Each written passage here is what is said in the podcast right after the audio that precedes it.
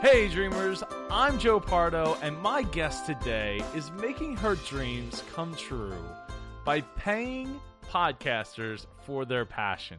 Now, I'm a podcaster, I don't think it's any secret.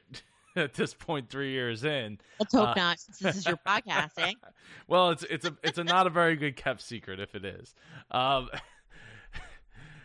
you know, I uh, I can't say enough good things about the guest I have on today. I I'm super super super proud of everything that she's been able to able to accomplish, um, and the way that she handles life is it, it just it makes my heart sing to to hear the realness of the fact that you know life isn't pretty and it's very complicated. Because we were just talking uh, we had a long conversation right before this and um the the honesty that comes out from this person is it it just it means a lot to me and and this that in this world that there are people that that get it that honesty is more important than beauty. And um dreamers without uh, any further ado i'd like to welcome to the show jessica kupferman thank you so much for having me. You're that was really so sweet of you too. Thank you for saying that. That's really nice. You're very welcome. Yeah, I, I, I try to try to, you know, give what I can in these these uh, intros. Sometimes I I can give more than others depending on who the guest is. I will say that I should have had you on the show a long freaking time ago. Yeah, I mean it's just one of those things where you just don't think of it. I guess busy and whatever. That, yeah, but I have had you on the map, the MapCon podcast, um, which you should go and listen to that interview because it was great, especially if you're a podcaster or want to get into podcasting. Um, anyway, Jessica, why don't you get started? I mean, we've already been talking for 30, 37 minutes, but why don't know, you... Is it awkward to introduce me after we've been talking like 40 minutes? That's a little awkward. Uh, it's funny to hear you is. do it. You're like, yeah, we're in the middle of a convo. Hi, everyone. yes, yes, and and and you know, Jessica, why don't you why don't you start by giving some background about yourself, and then we can go from there and get back into our conversation a little bit. That's fine. Um. So, how far back should I go from from podcasting or like? how far back should we let's, go here? Let's like, how you got to podcasting. Career trajectory. Okay.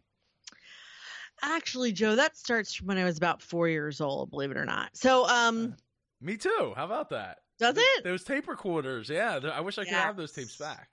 The tape recorders. But actually, my parents, well, my mother really shoved me into dance class like at age three or four, and um, I was taking tap, jazz, and ballet um, on stage. And, you know, it never occurred to me to be nervous or scared. And I think that's actually a good thing for you to do to your kids is like give them a, some kind of activity where they're going to perform early because then they have no concept of why that would be scary whereas later you do anyway um so i've been on stage like my whole life basically um a cappella and theater and and all these things and then um i graduated um, from college with a communications degree, started out in ad sales, digital advertising for magazines and newspapers, this and that. And then my mother passed away in 2005. And I really, I really don't enjoy sales, or at least I wasn't at the time. I felt like I didn't like when it got mathy and you had to do like, well, if you call 100 people, at least 20 will say yes. Like that annoyed, like all of all the aspects of having, I think, a sales manager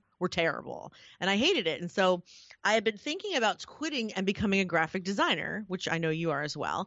And um, my mom passed away at age 55 from cancer. And at the time, I felt like I was 30 and I felt like, God, if I'm only going to live 25 more years, I'm definitely not spending it selling these ads for people anymore. I'm freaking out of here. So I actually drove home from her funeral and quit my job, took all my stuff out of my office and just went home and said, I'm starting my own business. I had been researching design, freelancing, teaching myself for about two years up until that point. It was just, I, I guess I needed a catalyst. Um, to get going. So I so I quit.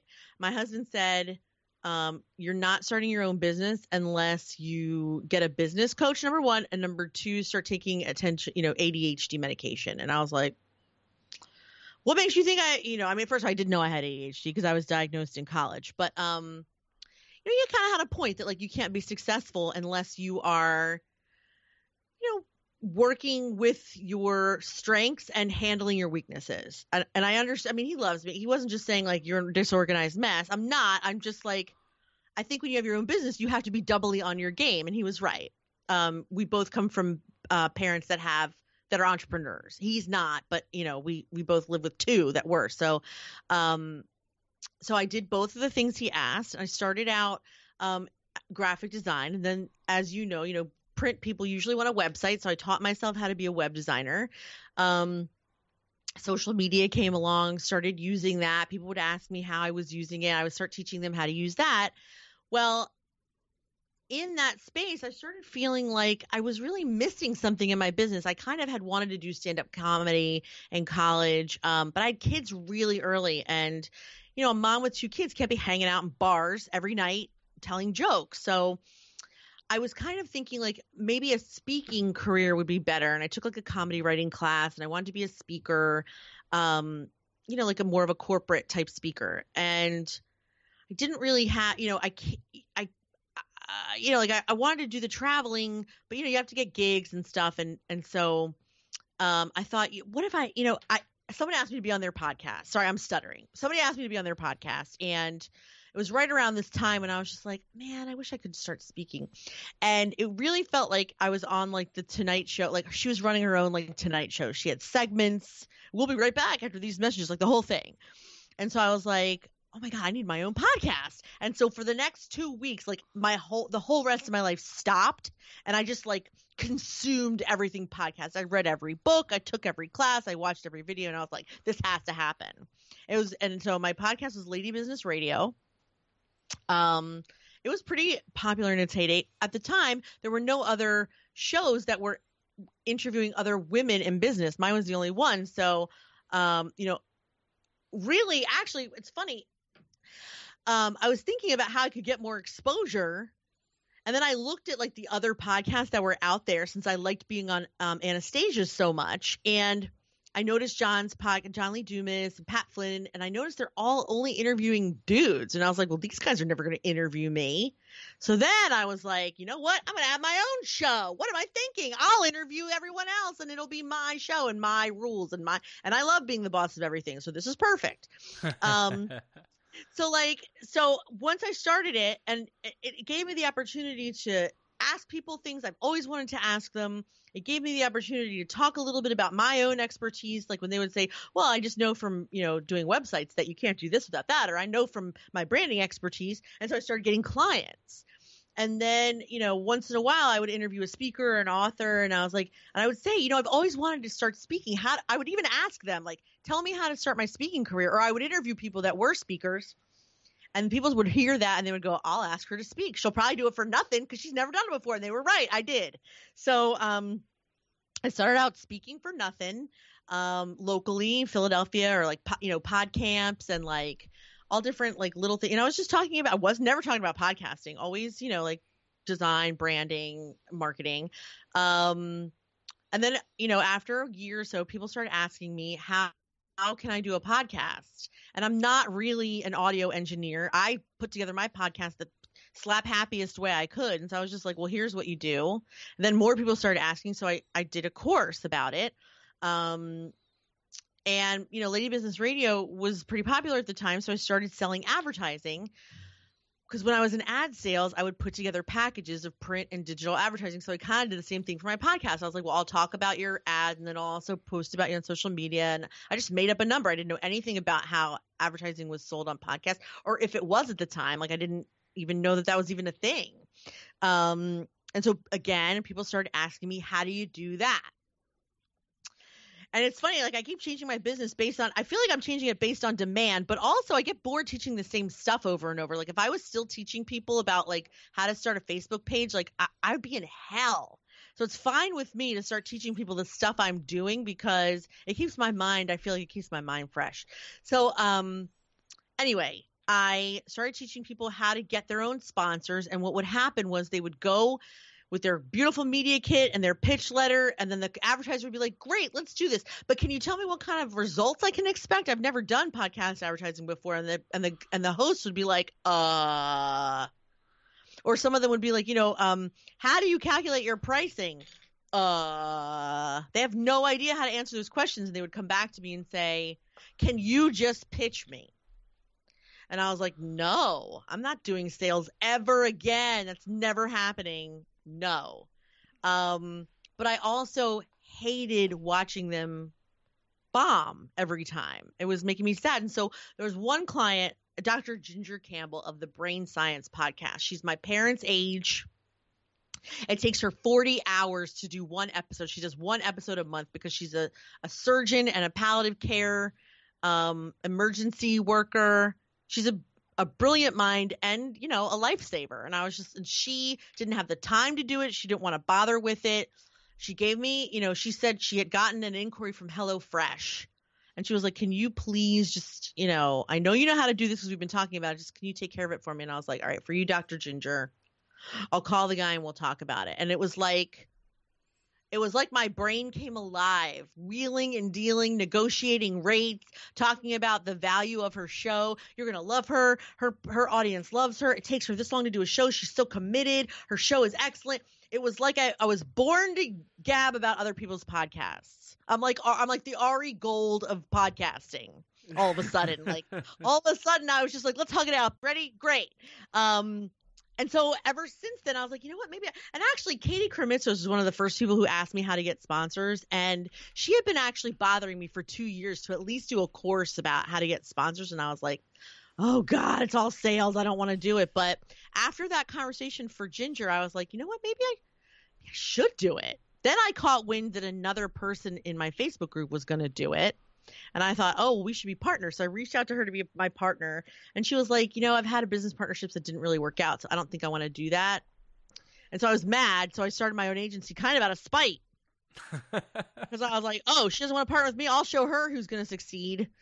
I'll show her how, you know, how valuable I am. Because I thought she just didn't. I felt like she, the way she said no made me feel like she didn't recognize the value that I brought to the table because she kind of wanted me to like take care of like design and branding for the podcasters and i was like no no no no no.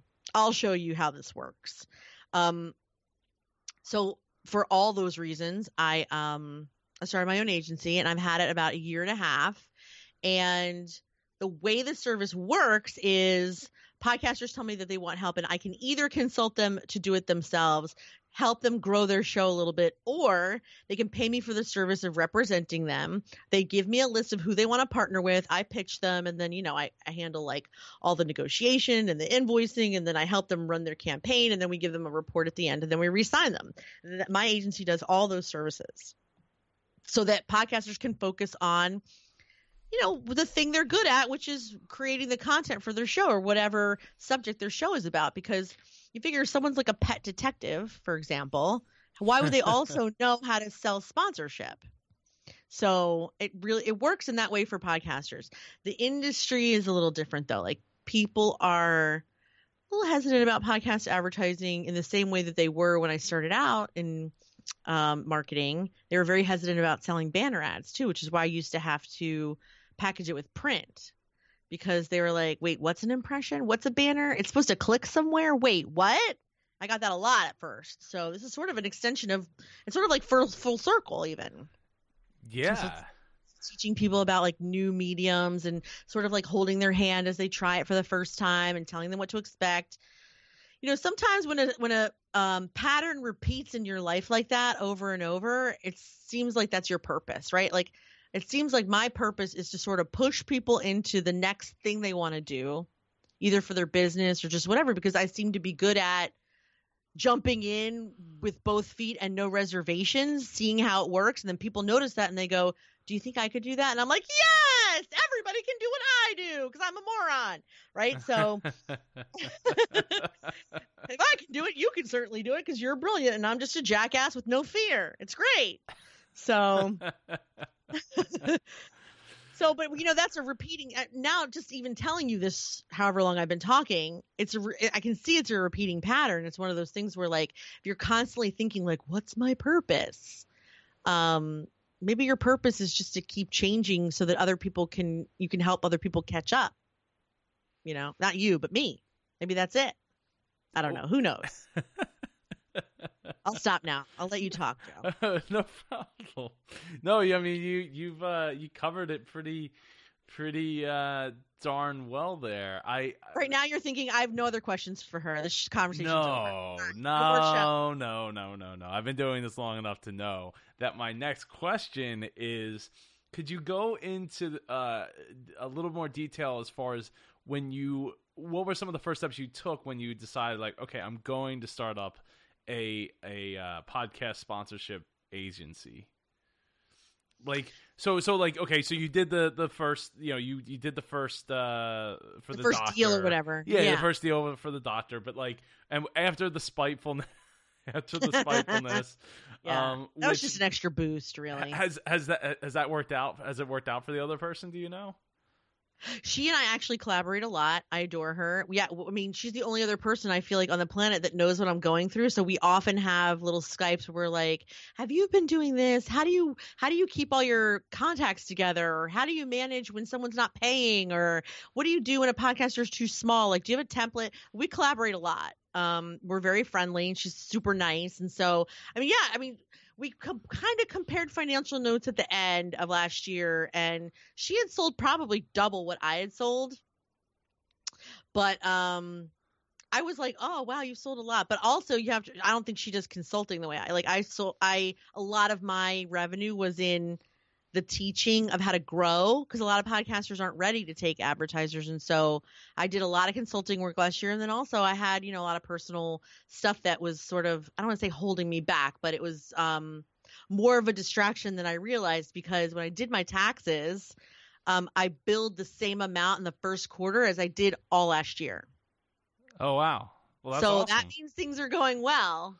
And i mean i don't i have not asked her hey but I mean, I did say, hey, I don't know about you, but I've done better this quarter than I did all last year. And she was like, yeah, I'm having similar numbers. So that probably also means that the industry is going well too, which is good. Yeah.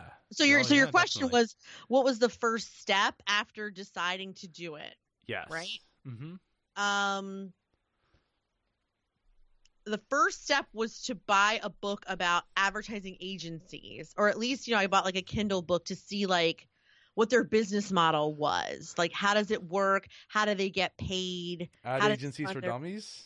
No, no, it was like I No. don't know where. I I mean, the books are here somewhere, and I, I mean, I really just used them as kind of a dictionary. Like, I would look up invoicing, or I would look up account management, or I would look up business model, um, just to sort of see like how I should start thinking about what to offer, what should it look like. I started looking at. Well, actually, I mean, I'm a branding person, so the first thing I do is make a logo and a website, right? I mean, that's the first thing you do. yep. You make a logo on a website because it's not real unless you have a logo on a website. So I did that first. Then I bought the books. Um, It's to gotta be see, like- Facebook official too. yeah, and Twitter. Yep. So then, um, yeah, of course. And so then I was like, okay, now am I offering the right things? Do I need to get into this area? I don't. I mean, I knew I didn't want to do design anymore, but you know, an ad agency technically could help with that stuff. But I really didn't want to do it anymore because it's very time consuming. And when you're supposed to be doing sales, you can't also spend four, you know, four hours on a plugin that isn't working properly. It's just not a good use of my time. So um, I started, you know, making a list of the things that I wanted to focus on. What are the things that I could potentially outsource eventually? What are the things that needed to happen in order for the business to be successful quickly? What did I want to start looking at long term? Like I just kind of like brain dumped in an organized fashion. I brain dumped all of these things. Um, where would I get clients? How many could I take? Where would I get advertisers?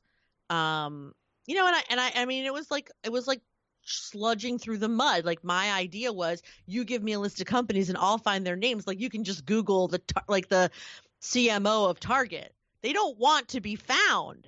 So I realized that like if I, I had three shows that I was representing and I spent a full week trying to find the names and I was like, this is not going to work because I can't do all this research and still I'm not selling anything. All I'm doing is googling and like looking up databases and and and email addresses. So then I looked on Upwork to see if there was somebody who specialized in lead lists and there was.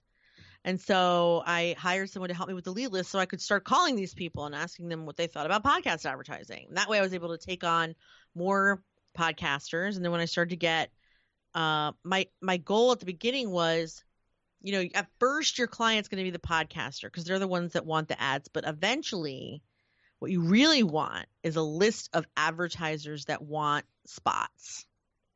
Because podcasters are always going to want money, but the trick is going to be who's spending it. That's who you want as your client. Not who needs it, right? But who has it. So, um, so I've always had that end goal in mind. But yeah, I mean, it took a lot of like, it took a lot of like mental uh, with before any project doesn't it take like a, at least two weeks of you mulling over in your head like what needs to be done? How do you do that? Googling it thinking about it some more as you're like working out or driving in the car. So there was a lot of that before i actually sat down and was like okay i need to work on this. And that's when i sort of started organizing everything yeah, I'd agree. I think um, when when I, I know when I get uh, an idea, the first thing I do is I go and I Google it. Like I yeah. had an idea for a, a, a third self development book, and you know what I did when I woke up out of a sleep because I envisioned it. I Googled it to see if anybody had thought of this idea that I came up with, and it didn't look like I, anybody did. And then, awesome. so I put it together, a couple pages of it together, and I showed it to some people, and they were like, "I've never seen anything like this." And I'm like, great. That's that uh, great. I'm going to be able to accomplish what I wanted to do because no one apparently has done anything like this before. Right. So it's super pumped. You know, gets you super pumped. And um, but yeah, I would say a lot of people that like in those positions don't want to be found. right. Right. No, they of course they don't. Um, and and some of them have gotten angry because I've emailed them and then followed up, and they're like, "Take me off your email list," or oh. "Never email me again."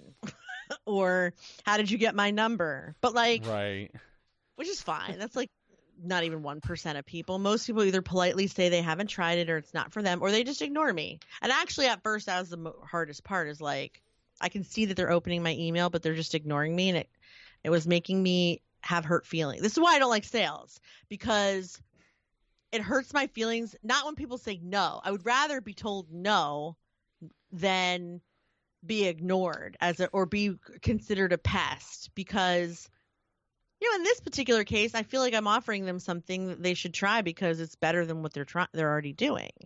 Um, but there you have to phrase that in a way that doesn't sound like what I just said. well, that's where the marketing end of it comes into play. Right. Well, that's sure. where I'm personality. Yes. Yeah, but no, I I totally feel that. I I don't um particularly like sales either because I I don't like being I mean, I don't like being told no in general, but uh, you know, being ignored makes me feel like I did something wrong. Yes, um, it hurts. Yeah, because it's like I I'm not trying to do something wrong. Like I, you know, but people don't. Yeah, well, I don't want to say all marketers ruin the world for everybody else, but you know, in a certain but degree, heavy they, marketers they... have made it difficult for the rest of us who are sincere. Yeah, absolutely. There, there's definitely people that have just like spoiled it, um, you know, driven it into the ground to the point where people are just like, "Mercy, mercy! I don't, I don't want any more." And and it's totally understandable as a as a you know as a human being to not want any more of that that type of marketing. Um, but but yeah, it does it does think because it, it well, you know what it does is it pushes us to have to come up with other ways to to figure it out. It's funny that we're talking about this because um, there's a Facebook group online of podcasters who paid for a course of a famous person. I'm in that group. I don't know if you are. Mm, I didn't pay for anything, so no. Okay. are you in the group though of a course of a person who has a lot of people making the same show as that person? No. the person, if we're talking about the same person, it's the person who uh, inspired yes. this show um, but you know, I never, I've only listened to one episode of said show ever. Um, but you're not um, part of the class or anything? Oh, absolutely not. No. Okay. So I like bought the class for like a hundred dollars, like before it was even began, just to be part of the group and see how it was going to go. And, and so I've been in it for a really long time. And so there's this pod. So just to explain to your audience, there is a podcaster who's very famous who d- gives advice to other podcasters on how to be successful. Is that Dave Jackson? I think that's Dave Jackson. It's not Dave Jackson. Oh, do that, but it's not Dave Jackson. uh, I love Dave Jackson, but this person. So, so my realm is sponsorship right now, and when people contact me and they're in part of this class, they say to me, um, they say to me like, "Oh, you know, eighteen dollars CPM is so low, and like I feel like I could get much more." And I'm like, but I was told that's the industry standard. Is that true? And I'm like, no, it's not true. Um, industry standard is much higher, and that person has that because he works with an agency. Um, so if you could, you know, you, can sell for hire, we can use your. There's a lot of other ways to look at it. So now the third person yesterday, the third person this week called me and, and said something about I learned in this class and I want to know if it's true. And I'm like, it's not true. So then I post in the group and I nicely I said, listen, this isn't the industry standard. You should hit try and go for 25. You deserve it and they'll pay it. That's all I wrote. Two different guys jumped down my throat about how I'm trolling for clients and that's total bullshit. Setting unrealistic expectations. How dare you post clickbait? And I was like, listen, listen, listen. I already have a Facebook group twice this size of podcasters. I don't want you people as my client. I want you to take care of yourselves. That's why I'm posting this. But they're so used to that group being a bunch of needy, greedy Mussolinis that they immediately jumped down my throat. And I thought, this, they've just ruined it for everybody who's trying to be helped. All I was trying to do was say you deserve more money than what you're being told you can get. That's all I wanted. But all of a sudden, I'm like trolling for clients. Like, like, like there's why a would lack I do of that? podcasters that want money from their shows. And I was like, listen, and, and and for one of the guys who was like, you're just trying to do this, I was like, listen, genius. My the people I want are the advertisers. I'm not trolling in here for you. I don't want you. I want someone with has money, not someone that needs it. Come on. But I was just but then I but then but then the reason I bring this up is because it's exactly what you said. Like, how many people in there do the whole like, can someone tell me whether or not my show sounds good? AKA, here's a link to my show. Yeah. Can someone tell me whether or not I, my mic is okay? Here's my iTunes link. You know, it's just, they're very sneaky, and I and you're right. People are just like, I hate everyone in this group. You should all run away and die. And it's not fair because first of all, I'm never in that group, so I I- I just did it out of courtesy because of how many people are starting to contact me with the same question. So I guess it, I mean, honestly, it didn't really occur to me that an outsider or somebody who's in there all the time would be like, oh, look, another one. you know, I think there's something to be said for like, no, I'm not worth that much. No, we shouldn't try to collectively, you know, raise the bar. I didn't even mean that. No, no, but not even you. I'm talking about them. Like, like at that point, that's such a self-limiting thought to be like, no, it can't be that way because the the book of somebody that wrote it said otherwise, right? And and it's has like, had a hundred thousand downloads per episode since practically the beginning. So selling at 18 CPM probably is industry standard for a show that high. But when you have five thousand, you can sell it for 150 an episode. You can sell it for thirty dollars or fifty dollars if you have influence. right? and there are in, in a, certain in a niche. that have massive influence. No, no, no. There are certain podcasters where all they have to do. I mean, J- John Lee Dumas is a perfect example. He could switch to a. Sh- I wrote this in here too. I was like, John Lee Dumas could switch to a shampoo that included sheep excrement, and half this group would run out and try it. Because he just has enormous influence over his audience, whereas like Dave Jackson, on the other hand, like people respect his opinion or whatever, but I don't think he, I don't think he is like meaning to or hoping for a group of people that like worship at the ground of Dave. Do you know what I'm saying? Like some people are just magnetic. I have another podcaster, um, Andrea Owen from Your Kick Life. Her whole show is about um, self help, self care, mental health, being your best self, being okay with your flaws, etc. She happens to be Barbie beautiful and she has like at- when she first did her she did her um headshots and like her like her graphics for her website and her podcast like she looks like a celebrity. She's not. She's just a a, a lovely woman from north carolina. She could totally be on any tv show right? But the point is she says that the number one question she gets asked is what curling iron do you use? Now, why is that? Is it because it's because they want to be her? They don't care. I mean, yes, they care about her contact, her content, but she just has. If she says, "I drink Tropicana only," I could see her them having a spike. She's just that kind of influencer, and I think John is that kind of influencer. Whether he had ten thousand or a million downloads, whoever's listening to him is listening because they are into John. Period that is worth more money than like a Marc Maron who's just there to entertain you and then not engage with you again.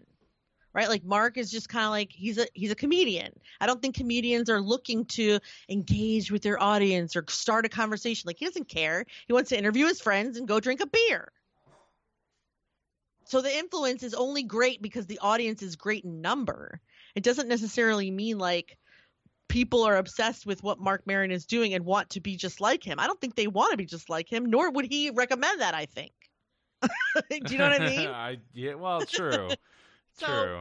So, but so the point is, like, industry standard or no, if you have a show that's normal and not, you know, getting a hundred, you know, getting crazy amounts of traffic, then you can stand to set your prices based on what you know your influence is and your community and your reach. Like, if you know you're very influential, even though your audience is small, like She Podcast, Elsie and I are another example. If we told everyone to hate a podcast, they would hate it. Well, please don't hate mine.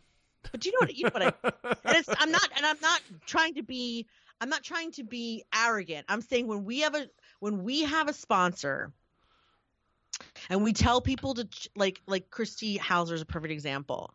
She can't even be our sponsor for longer than what a campaign would do because she runs out of like the ability to take work. She's so full. She's overflowing with work, and she said, "I have to stop my ads because if I get one more client, I'm not going to be able to sleep at night." And that's not a bad thing. It just means that when Elsie and I say you can trust her, you can rely on her, you should hire her if you have this problem, they do it. And that is worth more than $18 per thousand downloads. It's worth like 50. Christy's never even asked how many downloads ever.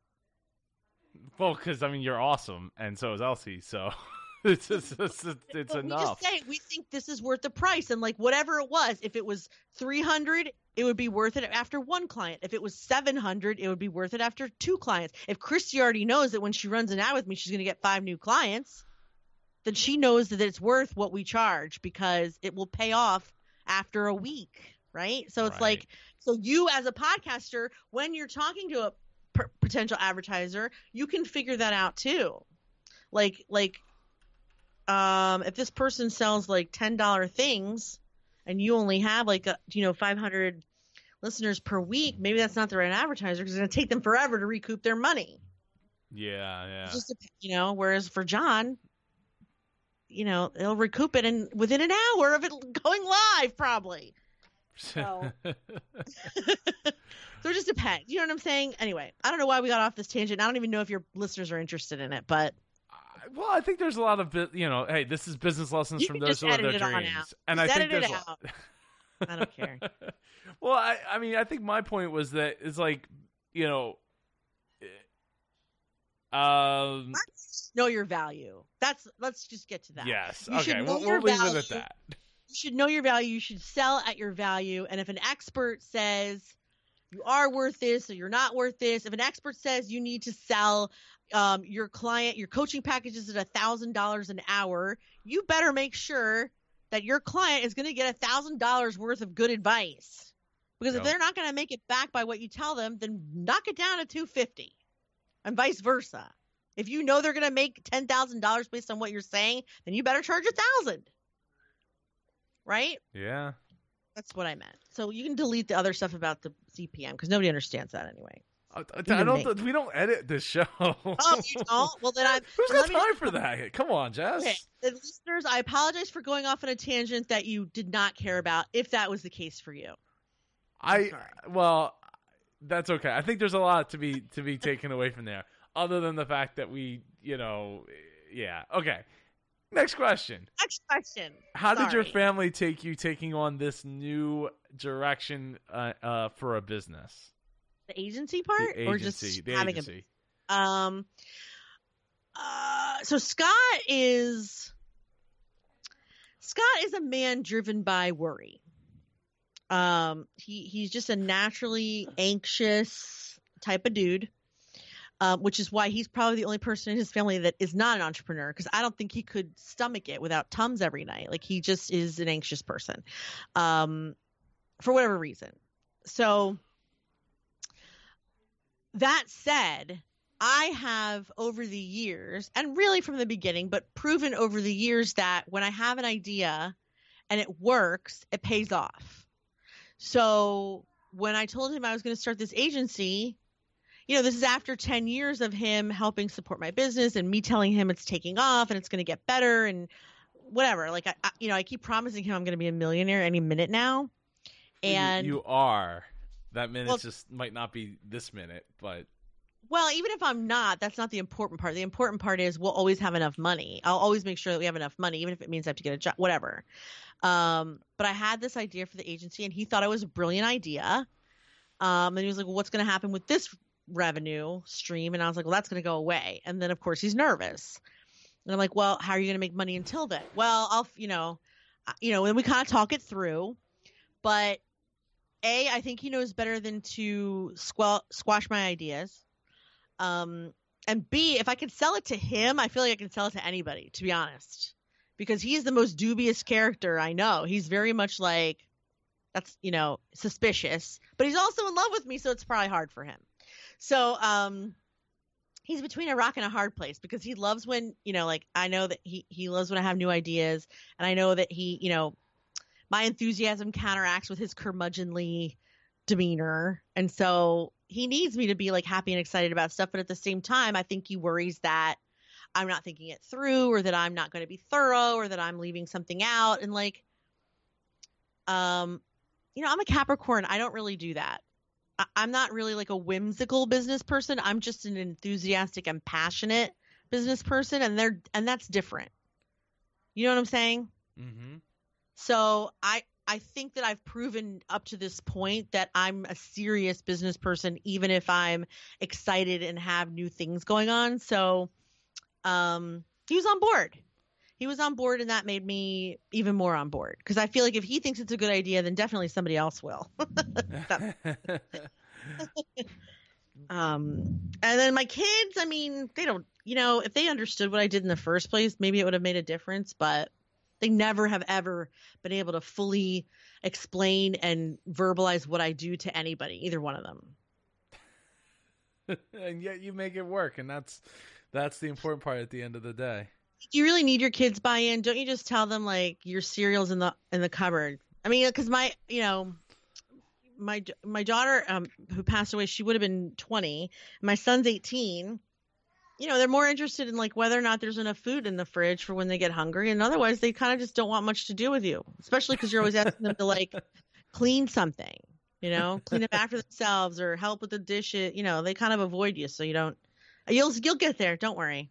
You'll get there. I'm sure I will. I'm sure I will. You'll get to the point where like your children will avoid you so that you don't hassle them, and that's where I am with the older ones. So like they don't care what I do. I mean, as long as long as their needs are met. And that's normal for teenagers, I think, anyway. So it's they got, okay. They got enough going on.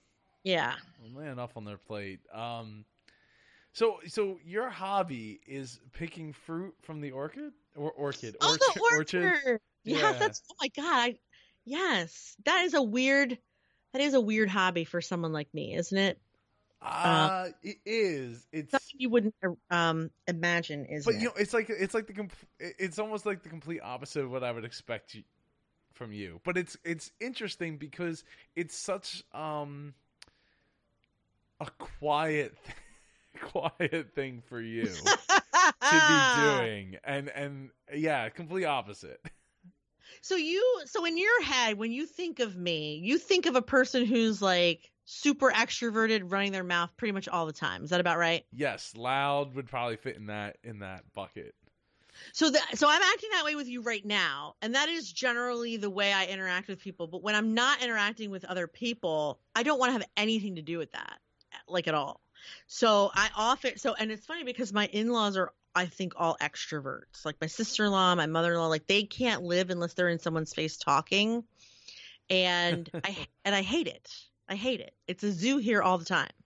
So to me, so you have to, and, and like, I may be this way. I'm not sure why. It's probably the need for attention, to be honest with you. Like, I like funny things. I like being funny. Um, my brain moves fast, and like I I like to talk fast. But I grew up in a small town in Maryland, Frederick, Maryland.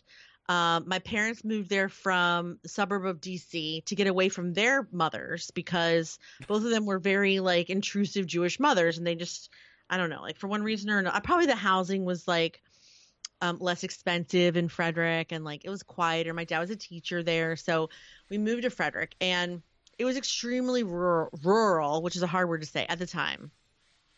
My mom used to joke there were more stop signs than Jews in Frederick. Um, one synagogue, you know, like I mean, we didn't go there for the Jews, but the point is, a lot of farmland, and my mom was an amazing cook, and so as a kid, we would get a, you know, there was always Tupperware parties, right? So like you'd get a big Tupperware from the from the cupboard. My mom would put a both, my sister and I, in the back of the car. We would drive down a dirt road in the middle of nowhere until she came upon, you know, like another dirt road. We'd turn down that dirt road, and there would be a bunch of people with their. And you get out of the car, you pay someone like a dollar or whatever, and then you go and like stand in the grass and pick strawberries. And I mean, there's no, I mean, it's so different now because here in Delaware, the orchard here, Linvilla Orchard, is like a whole to do. They have like a corn maze and a whole like farmers market, and it's like a whole thing. But the way I grew up, you just drove until I guess you saw a cow, made a left, and then started picking berries. And but we did it a lot. I mean, we did it a lot because my mom would make jam. She made pies. She made cakes. She would give the jam away. She would make presents and stuff. Like, um, she was a homemaker. Um, she didn't have a full time job till she went back to school when I was eight. Didn't have a full time job till I was like a junior in high school. So, um, this was her thing, and and we were little. We would go with her, and it was just really fun. It's nice to. Now I enjoy it because it's nice to be in the sun. It's nice to have fruit that isn't like I've ever seen a strawberry that wasn't put in a Driscoll's container in the grocery store? I mean, they're all perfectly with one point, but strawberries, some of them have like three points, five points. Some of them look like an ugly pair of lips. Like to see an unperfect strawberry is like it's like being born for the first time. You're just like, oh my god, fruit is imperfect, and it, it's like, but also it's so much more delicious they pick out the ones that are aesthetically perfect, but some of the sweeter ones are small or dark or whatever. They're not perfect. So when you go to pick them right out of the earth, um, it's a totally different experience. They're warm from the sun. They're a little dirty. You take them home, you rinse them off. You know, you put them in like a little colander and let people just eat at them. It's so nice. It's a completely different taste.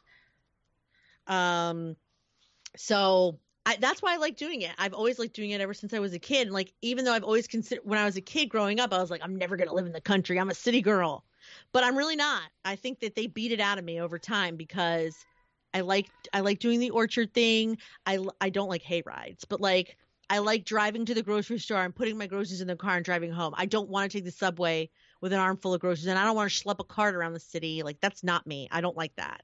Um, you know, and I like quiet. I don't want to listen to accidents in police cars when I'm falling asleep. That scares me. It makes me unsettled. So I think I'm, like I said, they must have beat me out of it, beat it out of me. So, uh, yeah. So picking fruit, it's very cathartic, and I also think actually there's something very zen about just slicing fruit and vegetables, just to have like not even not even making a salad or like making a fruit. There's something very cathartic about like coring and peeling a pineapple and cutting it up and putting it in a in a Tupperware. It's like very zen. You know, I don't can't explain it. I guess I'm not explaining it, but no, no, no. I think you are. Um, but yeah, I, I not like conversation. Hence the whole hotel thing. Because I was like Scott, he was like, "Well, maybe I'll come with you to the hotel," and I was like, "That's fine, but here's what I want.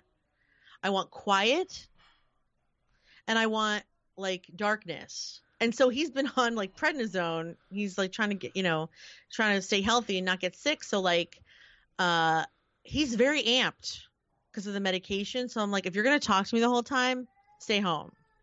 Like i love you. And i love talking to him. It's my favorite thing. But when you want to recharge your head you don't want somebody talking to you about the latest app they found or what thing they want. You know what i mean? Yeah. I, i'm really not a person that is going a mile a minute all the time well, it, it, I, it's, you're it's shocked good to this. know that you're no. It's good to know that you're still human. well, Well, I mean, if we go to the zoo this weekend together, if we end up being able to meet up, you'll see. Like I like I interact with Isaac, but I I don't do like I. Have you ever noticed when people when you're out with other people, when they're with their kids, they're doing a whole show for you inadvertently. Um, so Yes.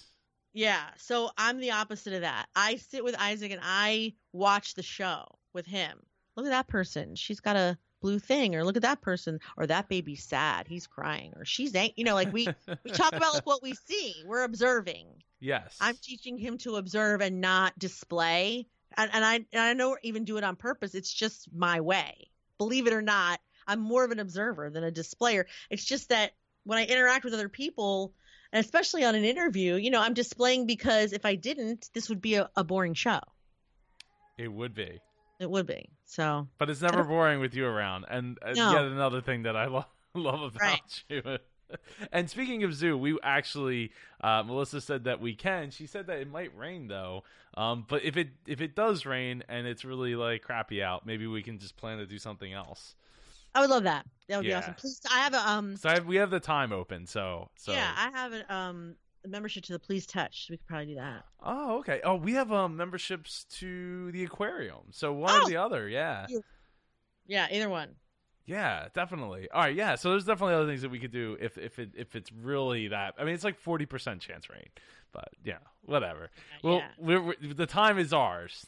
That's the that's important right. part. To do what we need. Yes, Jessica, what's been the biggest roadblock for you, and and how have you overcome it?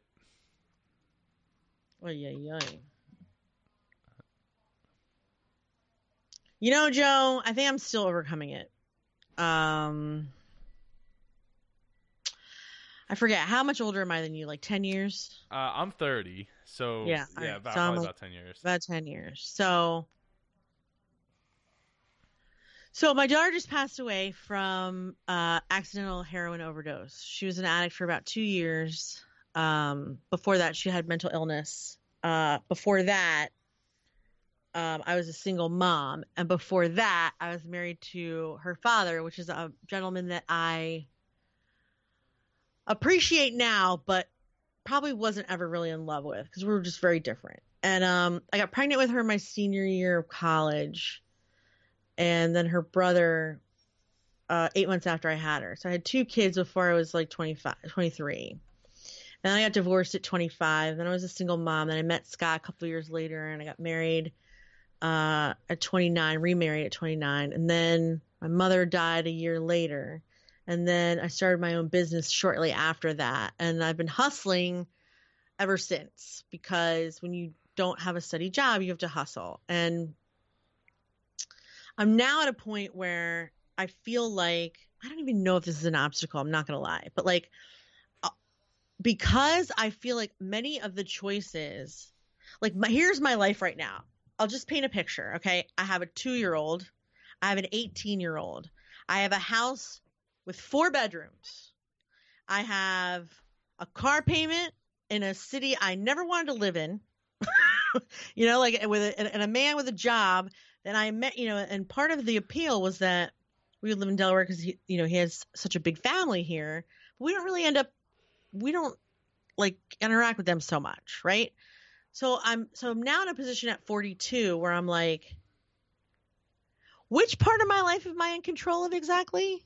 Is it the part where I had a kid before I was ready, or is it the part where I had a kid later than I wanted because we weren't ready because he wasn't ready? You know, like now I have a two year old, I'm 42, and I really would have liked to have a seven year old now, not a two year old, but he wasn't ready, or we didn't have the money, or just whatever. Um, I have a huge house that I expected to be full of three children, and one of them is gone, and the other one lives with his dad because the school system here in Delaware is just ridiculous compared to where you live. Your Jersey schools are amazing, and and he went from Uh, listen, grass is always greener. listen, he went from practically failing to the honor roll. He used to have a 504, he doesn't now, and he's and he's graduating, Oh, and that's wow. two years of being in Jersey. That's a big difference. I'm telling you, you don't don't knock it. Delaware schools are terrible. So I live in I live in a, in a house with a tiny little boy in a huge house, and like I've never really been able to travel because I've always had you know I've had children my entire adult life. Um, I don't know. I just kind of feel like a lot of where I am right now has not been in my control. I'm 42, but it's like, have I ever been asked, where do you want to live? Do you want a pet? Would you like a baby? Like I, you know, Scott was an amazing stepfather, so I always from the beginning was like, yes, of course I'll have a kid with you. But by the time I got to like 38, I was like, when is this happening? I married you 11 years ago. Like, what's up? So, I mean, so I think right now the biggest obstacle for me in fulfilling my dreams is part of me feels like I don't know what my dreams are because I've never been able to think about it. And the other part of me is like, well, what if I think about it and it doesn't match what I'm doing? Then what am I supposed to do? I don't want to get a divorce. I'm not leaving my child. I don't, I don't necessarily want to move, but how can I make my life? First of all, how can I figure out what my dream is? And second of all, how can I fulfill it if it doesn't quite, you know, how can I make it squish into this box I'm already standing in? Does that make sense? Absolutely. Some people are so lucky they get to plan everything. When they have kids and what they do in business and plan each job so that the ne- this job complements the next job complements the next job so that they can finally get that apartment in New York City or San Diego, or Barcelona. Like I've never had that luxury. And as a result my biggest fear is I'm either not reaching my full potential because I can't think about what it is, or I'll never know what it is because I'm too busy dealing with the situation I'm in. Like, how are you supposed to know? You know? I can't think about whether or not I'd want to live on my own in an apartment in France because I can't think about life without my my baby and my husband. But then I also know, well, they're not going to be French. That's my dream. right? You know, I want to live at the beach. I would love to go get a, a a house by the beach and just live in the ocean, whether it's here or you know in California or it's just somewhere by the beach. But like, you know, I, I so far Isaac is you know not he doesn't mind the sand, but um I don't know if he'd want to be living in it all the time. And I know Scott hates it, so that's my dream. How do I have my dream and still have it complement what I'm doing? Well, it sounds like a beach house would be a good start that you don't have to live in, but you could live in maybe part of the year. Yeah, it would be helpful. For or sure. or not necessarily a beach house that's like you know millions of dollars or whatever, but but a house that is much closer to the beach because like where you live is not close to like any beach, if I'm not mistaken. Because like hour and a half from Delaware Beach. That's the closest one. That's yeah. So like I live like an hour from yeah, Ocean City, New Jersey. Yeah. Yeah. Um it's not hard. I mean like a lot of people who live here have beach No, houses. it's not. Yeah. But like you could totally live closer where you're not on top of the beach, but you could go and like work on the beach because it's only like a 5 minute drive or a walk you know, a long walk yeah. or longer walk rather than just having a house because it'd also be cheaper too. Um, you know, the other thing is I don't live near any extended family of my own. I don't live near my father. I don't live near my sister, my aunts and uncles. Like I'm living near his family who we don't really connect with much. So like all of a sudden that's important where it never was before. Like I was st- when I had my first two kids, I was still in the stage of like I don't want to be near my parents because I was like 21. But now that I'm 42, I was like I kind of miss my family and I don't know what you know. And doing something about that just means making the effort to go there for holidays. And it's two hours, and you know. Wow, yeah, hmm. it's a commitment each way. So Four hours confu- so it's confusing. So these things infiltrate my mind, and it's confusing. That coupled with you know, and so when you start to, so once you question like, what is it I really want out of life, then all of a sudden that is the roadblock. So when you ask me like, what's the biggest roadblock for you to achieve your dreams? Right now that roadblock is trying to figure out if I know what they are is the roadblock. Because if I doubt that, once you doubt that you don't know what your dream is, everything you're doing all of a sudden is in question. Should I be having this business? Should I be living in, you know, should I, you know, do I want short hair? Do I want long hair? Do I want, you know, it's confusing. So, and I think that I'm in that position right now because I suffered a loss. And I think once I get past that a little further, maybe it'll become more clear. I tend to think it will. Um, I think it. I think it's. Uh, you know, you weren't asking the other questions that are in my mind that I'm thinking that you, you know What? might be in your mind. What are they? Well, uh, you know, relating more towards your daughter. Oh, well, actually, I was just going to say something about that, which is like, now that she's gone, one of the dreams I'd love to achieve is to make mental health care, preventative mental health care, more of a priority. Because I feel like, had I had more knowledge of that, had that been more of a common practice, I possibly could have prevented her from even you know becoming as mentally sick as she was so um as a result i kind of want to do a podcast about my experience with that. She's been having some kind of therapy on and off since she was like you know 4 and why am i the one that diagnosed her for the love of all that is holy? Why me? Because i'm her mother? Or is it because i'm the one that bothered to figure out what the hell was going on with her and why she was so oddly crazy. Different crazy, not bipolar, not depressed, not just anxious, different, different, different. It's different. Why is it different? It, it plagued me. Why wasn't it plaguing their doctors? Or, or better yet, like, why didn't I know what the difference was and bring it up to the doctor myself? Why did I have to Google for five, ten years? Why didn't I know what a symptom was of bipolar? I mean, people say bipolar and they just think you're out of your mind. Do you, I mean, can you rattle off the symptoms of that? I can't. All I know is back crazy. That's what's in my head. That's it. How do you know when you're depressed? Are you depressed? I mean, am I depressed because I am sad? Am I clinically depressed if if I can't get out of bed? That's what you say. People who are depressed just sit around in their bathroom looking sad with a gray face, right? That's what that's in my head. Is that right? Is it when you stop feeling joy at picking berries? Is that when I'm clinically like how would I know? And I am telling you this, Joe, because I don't know the answers, but I feel like people should. After all my Googling and researching to help Emily, I still don't know. I only know about her thing. I only know about borderline. And who cares now? It's too late. I've only known about it for a year and a half. Big deal. I should have known what that was a long time ago. You know? Hmm. You should know what it is. Your wife should know what it is. We should know. We know what fat people look like. We know what a heart attack looks like. I can sure as hell tell you if someone's having an asthma attack. I know what all that looks like. I could probably tell you if someone has jaundice, right? Or, or the gout. Or, you know, I've certainly can picture in my head because I've Googled it enough times, right? Or venereal disease or whatever, right? We know what physical things look like. But mental stuff is all a mystery because we don't think about it. We don't worry about it until it's too late. And, and I think, I, I don't know if she would want that or not, but all I know is like, it sure would be nice if that could, if her death could mean that other people and other families don't have to go through it. That would, that would be cool.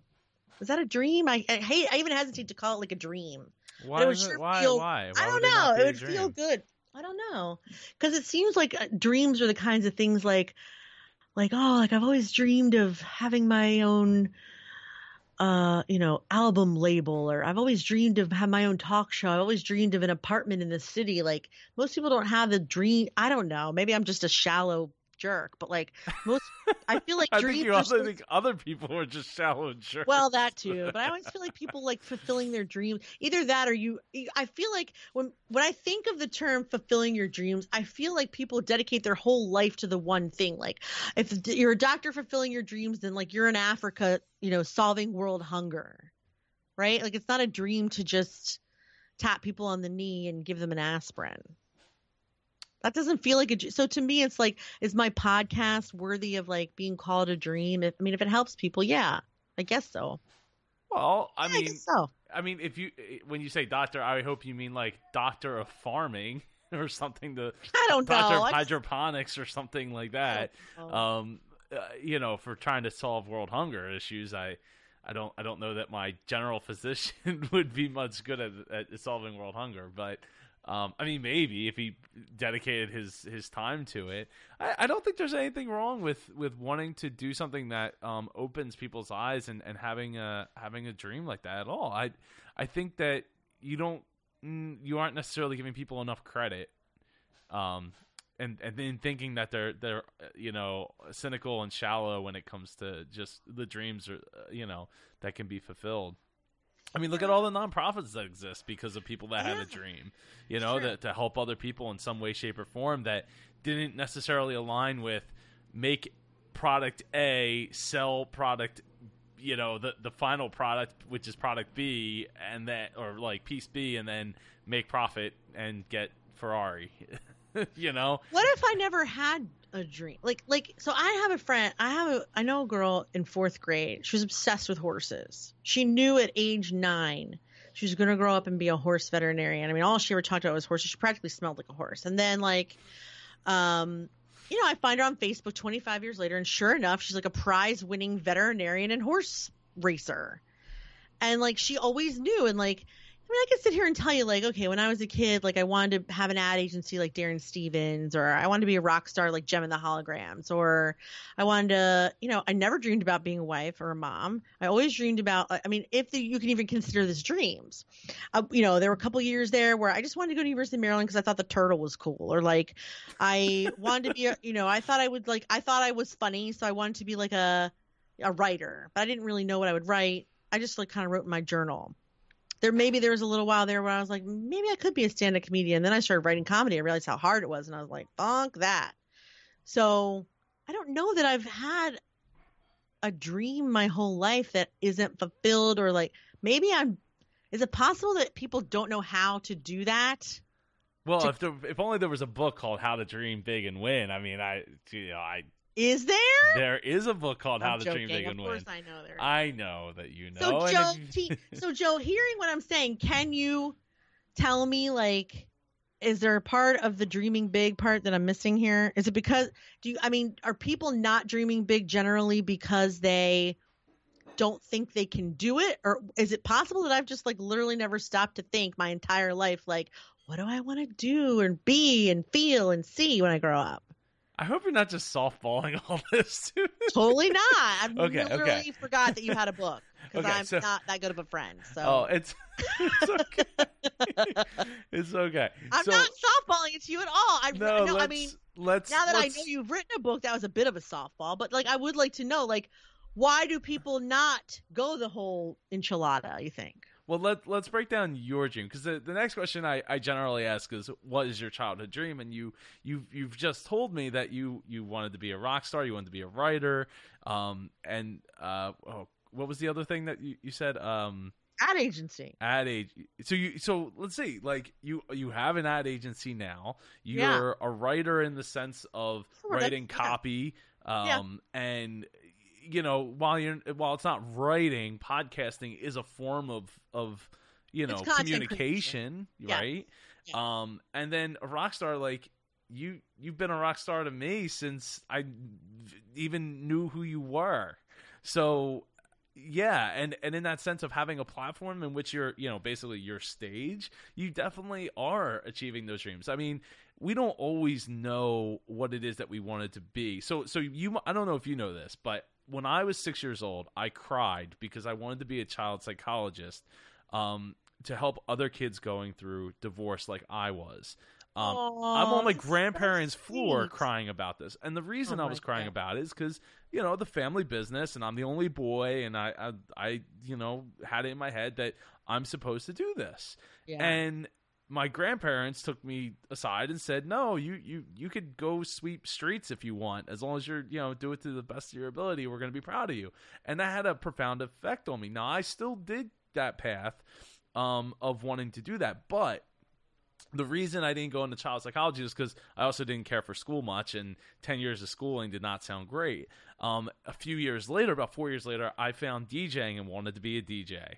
So it it opened DJing opened me up when I mean I, I didn't get to be a DJ till I was eight uh, 17 Um, so that opened me up to a whole new world of like getting out of my shell and stop being such an introvert and and in performing. Uh, so you combine that with then I'm giving talks to to kids and writing books to inspire kids. Um, and now I work at a nonprofit helping youth in Camden uh, get on a path for education and and um, and for you know a professional job career. Like everything that I wanted to do yeah. as a kid has come true. It just didn't come in the form of like I'm What gonna sit saw. there and listen to what and and let's be real, this podcast I've been told countless times on the show and after the show that people feel like they've had a therapy session after the fact. So no, I don't have the education, but you know what? I had the I do kinda feel that way, and the platform. You know, it's funny because you just said that about kids, and I just remembered that in high school I always wanted to be an English teacher because I thought my English teachers were so cool and like they. I just felt like I was learning so much about life from them. hmm And no, I don't teach English, but I do teach a lot. So you're right. I mean, they did kind of happen, but I don't know. I don't think that I see that your path led you to this so clearly because at age six you were like, but what about my dreams? And the fact that they may not come true or that you may not have had a choice was frightening to you. Whereas, like, my dreams were always at the palm of my fingertips. I just had to pick.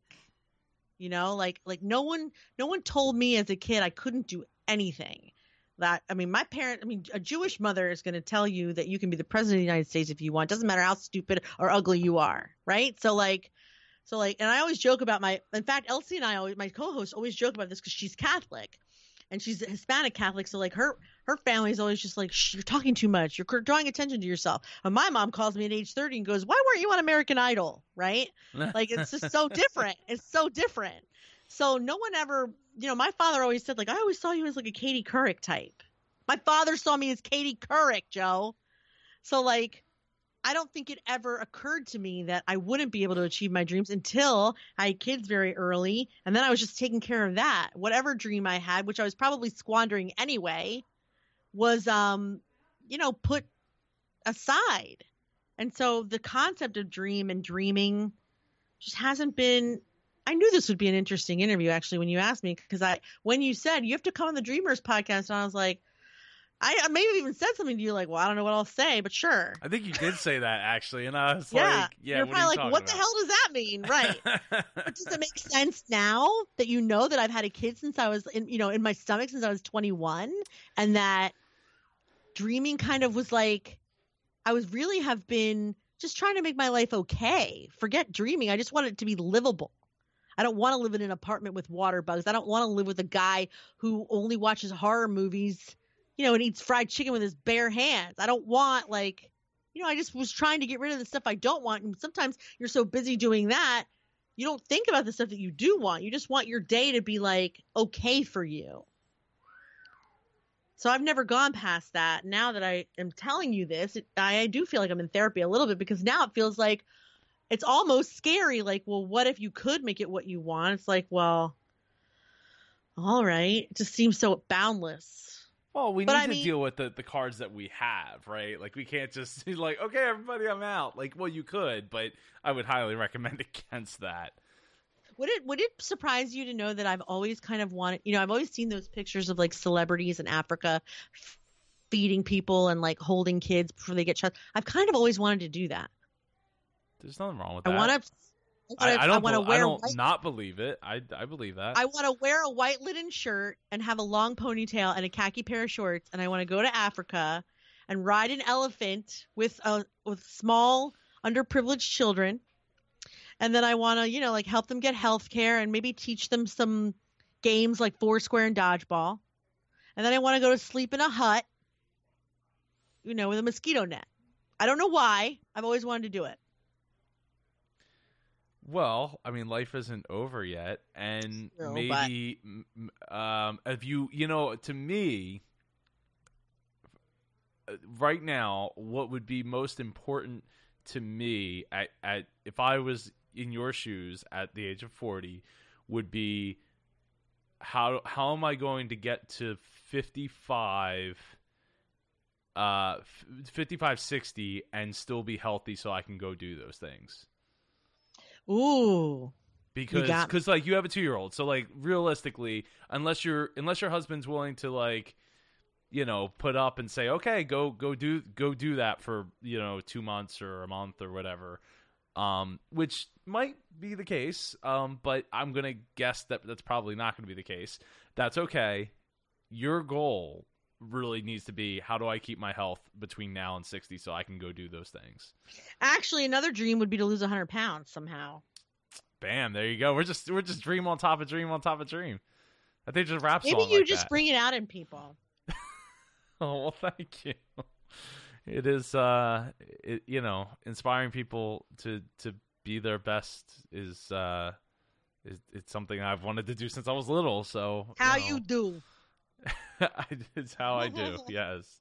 How you do? Yeah, so I I think that it's one of those things where it's like you need to really uh sit back and, and take an inventory of like everything that you have, everything that you want to have, and what it's going to take because it it could take a little while too for you to find the right vehicle to get to Africa. Obviously, not real vehicle, but you know, like the right retreat or the right um uh, I I don't Opportunity. know opportunity for you to that fits that you could go and do something like that. And at 60 that's not you know, that's not old. Um you know, you, you should be at least have 20 more years before old. Why do I gotta be 60? Why can't I be like 50? It's seven years from now. Is that too long? Well, at oh, you mean because I'll be you're- retired? No, because your your son will only be nine. So unless you're willing to leave or take your son with you, I mean, there's there's plenty of opportunity to do stuff like that. It's just a matter of how much you're willing to compromise to get there, Mm-hmm. right? Because we have to make some kind of sacrifice. So, Wait, he'll be nine. He'll be on his own by then. well, yes, as long as your your your your husband's willing to to take care of him while you're gone, unless he's going to come with you, in which case. I guess he's going to go live with someone else. Yeah, I mean, it's not that realistic of a dream. You're right. I mean, it's not unrealistic, but your your sacrifice at that point would be like, okay, we're gonna uproot everyone and go live in Africa for like a year. you know, I have another dream. You know what? I'm just gonna keep it rolling. All right, go ahead, go ahead. I have another dream where the agency becomes like the house breadwinner, and Scott and I somehow work together. And like he's a project manager and developer, and I handle like the business stuff. And then I can hire my sister and let her work from San Diego and pay her a ton of money to do nothing. You know what I mean? Like, I I would love to be able to have a family business the way my dad used to hire all my friends to come work for him in the summers, and like I had to go work there in the summer he had his own business and like my mom was the accountant and like I kind of would love to have that as a business too, but and oddly, he had a similar business where he found a technology and was like, you know, and found a way to make it work for him. And he had a, you know, a very lucrative business for a really long time. He used to recycle videotape and sell it back to networks and colleges and places who were doing a lot of video that didn't need, you know, it to be brand spanking new. It was a recycling business Oh, and wow. also dealt yeah, and also dealt in media and like, but you know now it's known you know at least among people who are 42, it's now known as my first job because he would hire my f- teenage friends to come over and peel the labels off the tapes for like eight, for like five bucks an hour. Everyone I every one of my friends has worked for him in some capacity, and like I would love that. I would love to be able to like hire my kids' friends as like interns and teach them about social media and podcasting and out- you know what I mean? Like it would be great. But unlike my dad who had a brick and mortar, um I don't have the I don't have you know things are different now. I work all on the computer and it's just different. But that's a dream I, I I think I could fulfill as well, where he could quit his job and then we could go anywhere we wanted. Like we could all go to Africa because it would be business by laptop. You know? yes. Yeah. Um, no, I, I think that's very realistic. I think that, you know, I mean, we could have some conversations about how we, you know, how we could help you get there. Oh, I'd have to make like a million dollars. He he he has a very high paying job in technology at Comcast. So can, you can imagine that for him to leave both the salary and the stock options, I'm gonna have to like hand him a million dollars basically and be like, here you go. You know, here's your salary. Let's do this. Well, is he, is he younger than you? No, he's 46, Oh, so he's older than you. four years older. Mhm. Okay, so then that's even that puts a you know even closer to uh to to being possible. Why? Because when he retires. Because yeah, because he could be you know maybe he retires early. Oh yeah, that's his goal. Yeah. Oh, you're right. You're right. Yeah, I mean it's not, it's not it's like if he was 25 or 27, I'd say you know, or my age, I'd say okay, you're gonna have to make a lot, a lot, a lot of more money to make that happen. But it's you know, it's not impossible. That's what I'm saying. I I, I think we could have a conversation. Maybe we'll talk uh, on Sunday. All right, let's do it. Yeah. Uh, about about how we could help you get there. Maybe I mean, Sunday you, I'll look you at know the I do consulting and work, then right? change my mind. yes, I. You know, I was just gonna ask. I wonder if you do some consult, but then I'd really just be obviously softballing you because I do know you do consulting work. Yes. I do. uh, yes, I did know that actually. But um, you know, it's funny. I maybe when we get to the zoo and I smell the zoo, I'll change my mind about Africa. But we'll see. well, hey, I have some friends that you you know you could talk to that has spent quite a bit of time over in Africa. Get out, really? Yeah, seriously, yeah. One um one was there for quite a while. Uh, I think like a month. Uh, up and down all over Africa. Um, sh- my friends Shane and Laurie, uh, for their honeymoon, they actually like traveled basically around the world. In fact, remember when was it uh was it Taiwan had the coup? Like Yes. Yeah, so they they were on the next flight like from China to go there and their flight got canceled fortunately. Yeah. So fortunately they didn't go there cuz that would have not been good um at the time. So so yeah, so I can definitely connect you with some people. And I have somebody that that was on a, a mission there uh for a, a while. I I could reach out and see if she'd be willing to talk talk to you about it, what it's like cuz she lived in a in a house um with a lot of like several other people um in Africa and and yeah, it was it was it, I love, it seemed to me like in my opinion or my perception was a life-changing experience for Yeah, her. that's what I assume. Yeah. Yeah, yeah. I mean, you're living in a house with like dirt floors and like no windows. I mean, windows, and but like no like screens or anything. It's oddly appealing to me because there's too much during our day that distracts me from the simple life I had as a kid of just living in a house, going inside, fireworks, and I mean not fireworks, but I, mean, I meant like I'm, in my head They I'm stood seeing out. myself.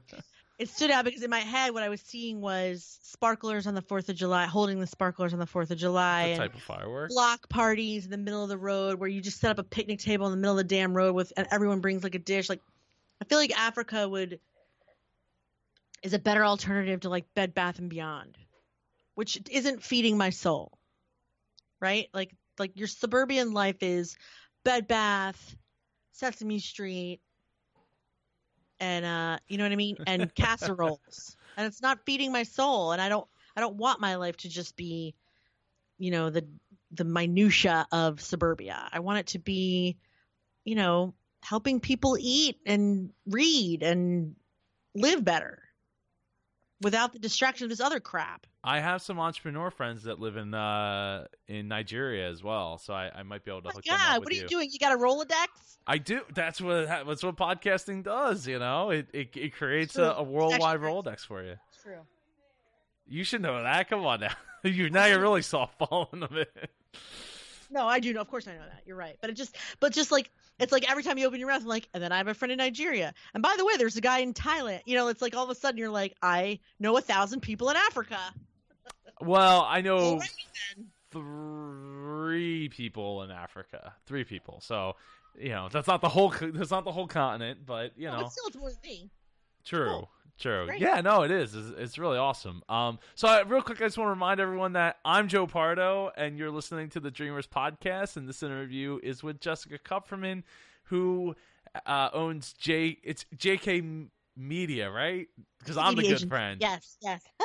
Uh, yes. I'm sorry. What, what was it again? JK Media Agency. JK Media Agency.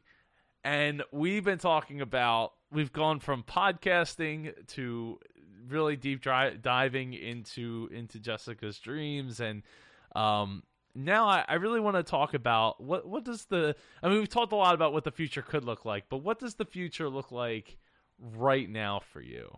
Like what are your future dreams? Right now, my future dream is to go to a hotel room and order room service, oh um, sweet. and then maybe have a a bath with no toys in it. Beautiful. Um, So the future for me, um, I see that my agency is growing. I see a lot of potential there. Um, I feel like I can see myself shrinking weight wise, although I'm not always doing a lot to help that. I I feel it in my bones that it's like it's almost like um you know like bears get ready to hibernate? Like i feel like my body's doing that but the opposite. It's like I, f- I can feel a physical gearing up to shed if that even makes sense. Like i can feel myself getting more energy and like maybe it's the weather. Spring fever you know like kind of makes you want to do more stuff but um i can feel a, he- a focus on health coming into uh reality.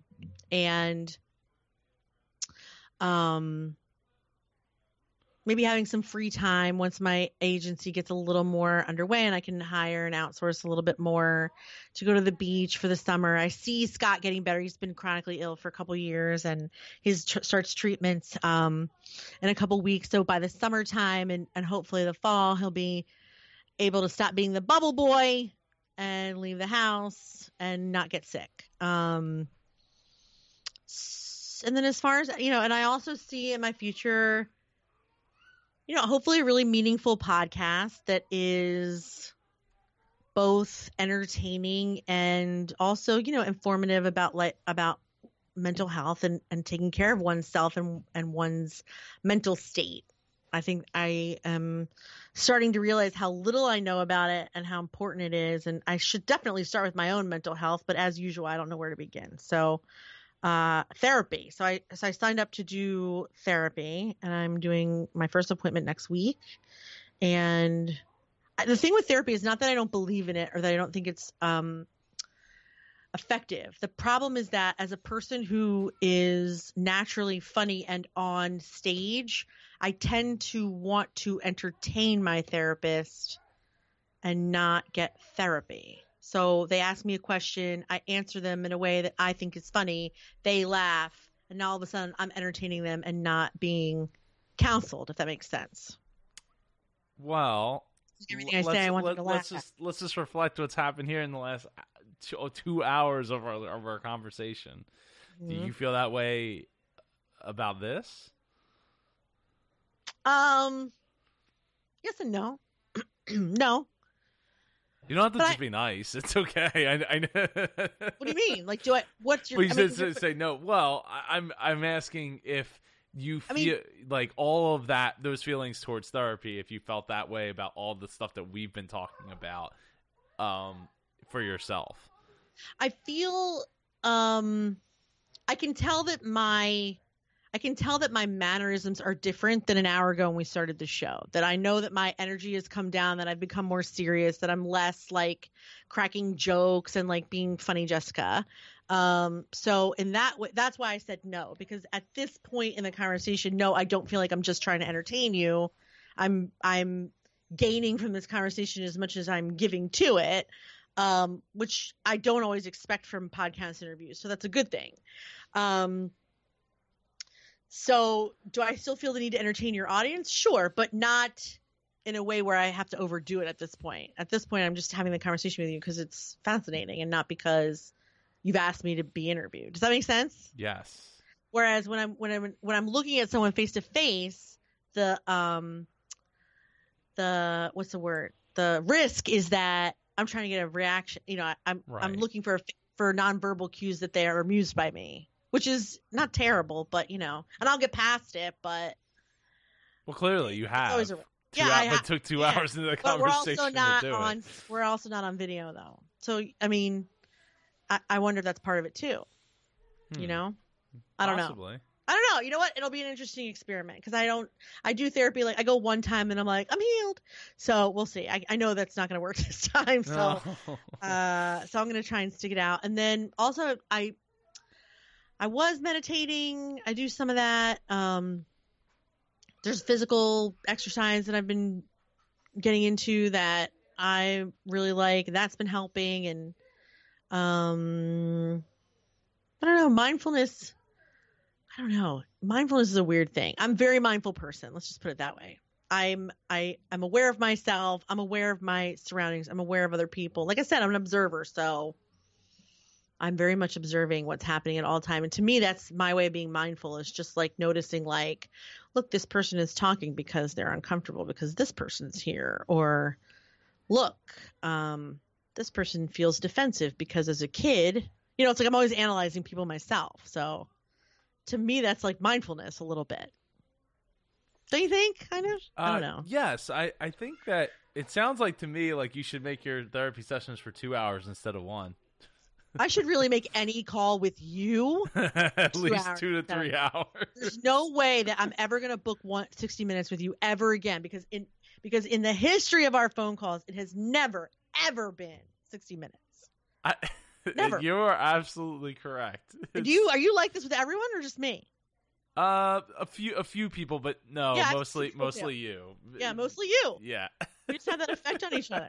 funny. Yes, I'm so glad that I didn't have anything else booked after, Same, after this. same with me. I mean, I didn't know we were going to catch up and for so long and then talk about uh, this stuff. But I mean, yeah, it's fat. I mean, it's the Dreamers podcast. I really because you know I don't listen to podcasts as much as I Me neither. I I don't listen to like any podcast. I don't listen to any podcast. So to me, again, because in my head, dreamers are like, you know, visionaries. I really assumed you were going to ask me a lot of stuff like, what's your dream? Have you achieved your dream? How are you living the dream now? And like, it would all be answers. But like the fact that you, you- you're a very good interviewer in the sense that you don't cut in where I expect you to cut in.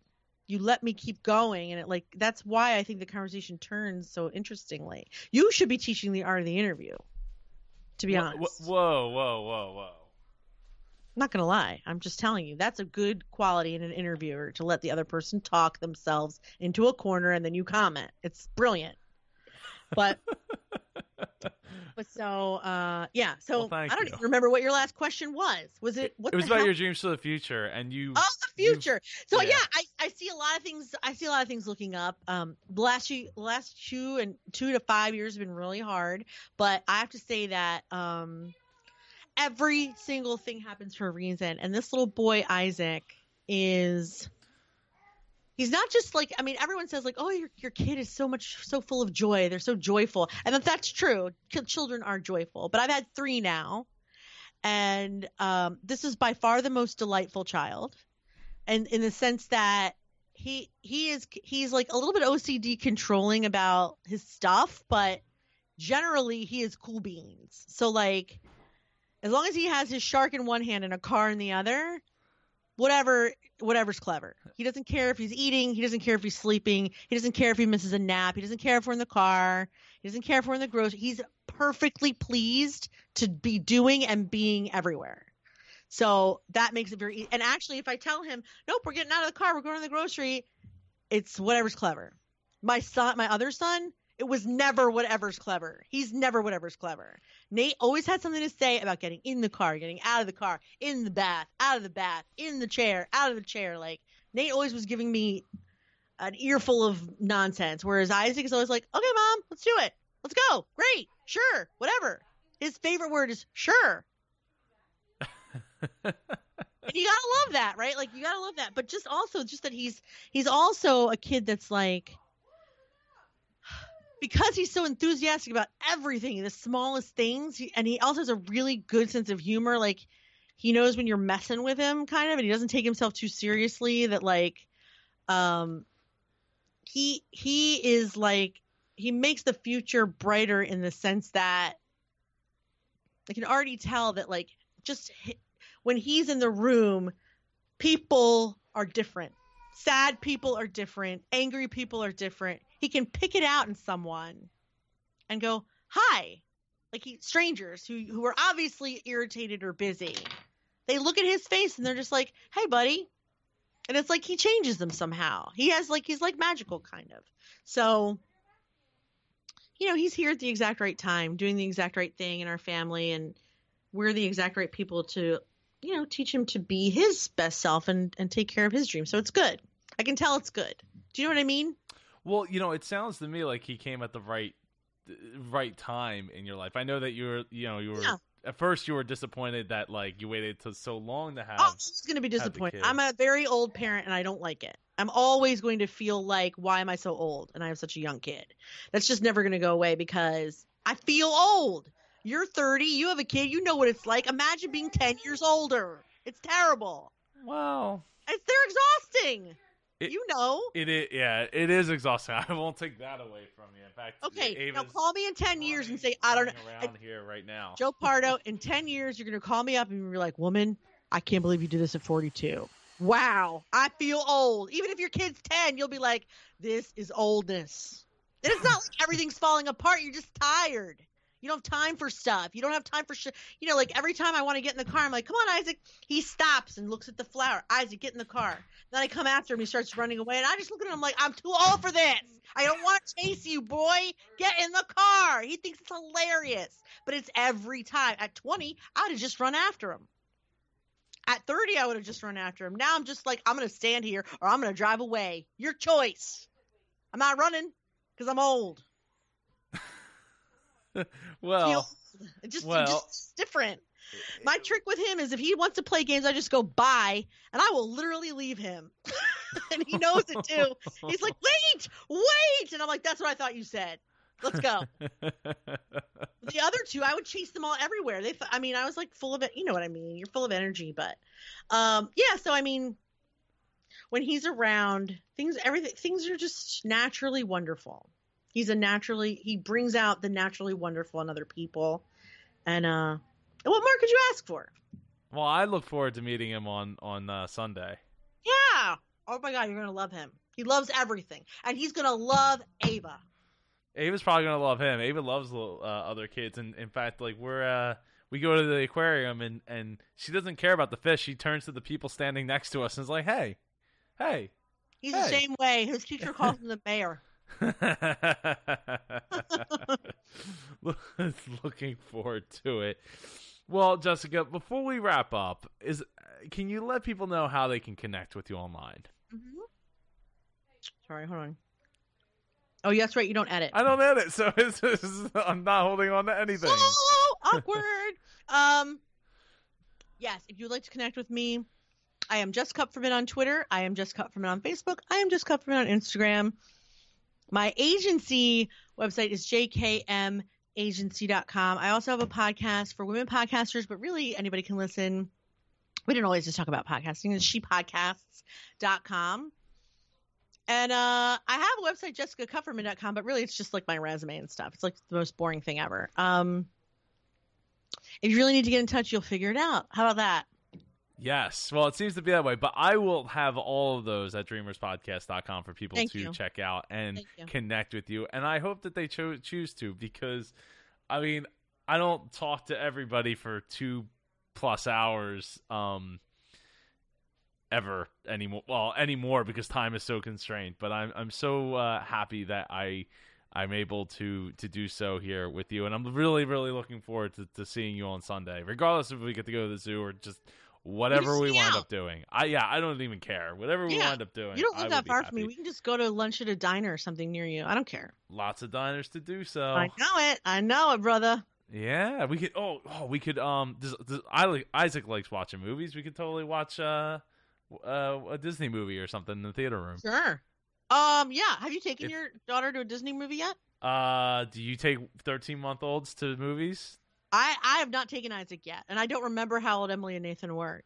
Uh, I have to ask Nate or her or his dad because I don't remember how when I first took them to the movies. But I'm a little fearful of taking Isaac because ta- even taking a picture of him is he's always moving, so I'm kind of afraid. Right. No, I totally, I we totally watched hear that. though. His favorite's Mon- he calls it Monster Sink. Oh, Monster Sync. Yes, we Yeah. should watch the Monster Sync. Monster Sink. So you can come here. Whatever. We'll figure it out. Yeah, yeah, yeah. We'll, we'll see. What we'll see what the weather's like. Anyway, All right. is there Thank you guys last so much for listening. thoughts? If you've that- listened to all this time, I just want to say thank you. Because that means that I didn't bore you and that maybe you're learning something. And so I appreciate that. I just want to say thank you for your time to your audience. Well, I've And I've you, of course. something. You're you're very welcome. Is there any last thoughts you'd like to share before we wrap up? Try and have a baby before you're 35. That's what I'd like to share. no, I'm just kidding. Might be hard for me. Uh, as a male. I don't mean you, but you know, uh, too old is too old. If you think it and feel it, it's true. No, um, I think my final thought is for the audience that um,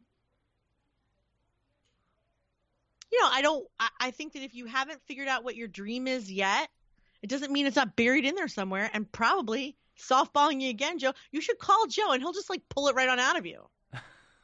yes, you could call me, or or you could get my book. A- I Ava didn't even that know funny. that that was going to happen today, but honestly, it was Think it- effective. Well, I really you. never thought about what my dreams were, and like I don't pay attention to them, but I have to say that um, it doesn't mean they're not. I'm I'm relieved to know that there are some in there, and that I'm not broken. So thanks. Oh, you're very welcome. And it seems to have come at a very good time, right before you go and like, you know, relax. Fulfill my dream of a good night's sleep, which I haven't had all week. So yes, it is good timing. Oh well, I'm happy to happy to help and happy to be a part of uh, helping get you you get some some stuff out of your mind before you go and uh, relax it. Thanks, brother. You're very welcome. Anytime, Jessica. And if you've enjoyed this episode of Dreamers Podcast with Jessica Kupferman, not only can you get the show notes uh, at dreamerspodcast.com, but um, I would be absolutely ecstatic to find out that you, yes, you, the listener, shared this episode or just the show in general with a friend. That's the only thing I ask of my listeners. That if you're enjoying it and you and you, obviously you made it this far, an hour and thirty Just do it. It's not gonna kill you. Just do it. Share it with somebody else and and and really you know it could change somebody's life um in a big way. It might not happen overnight but it definitely could open somebody's eyes to something that they've wanted to do. And maybe they'll take that trip to Africa and fulfill that dream. And maybe it'll end up being the way they expect or maybe it won't. You don't know until you find out. So um thank you again Jessica for taking the time. I really appreciate it. Thank you so much. I really appreciate you asking me. It means a lot. oh you're very welcome Thank you for joining us for this episode of the Dreamers Podcast. Follow us on Twitter at Dreamers Podcast. Join us on Facebook at facebook.com slash Dreamers Podcast. If you or someone you know would like to be a guest on the Dreamers Podcast, please send an email to j at jpar.co. This podcast is copyright 2014 by jpar.co.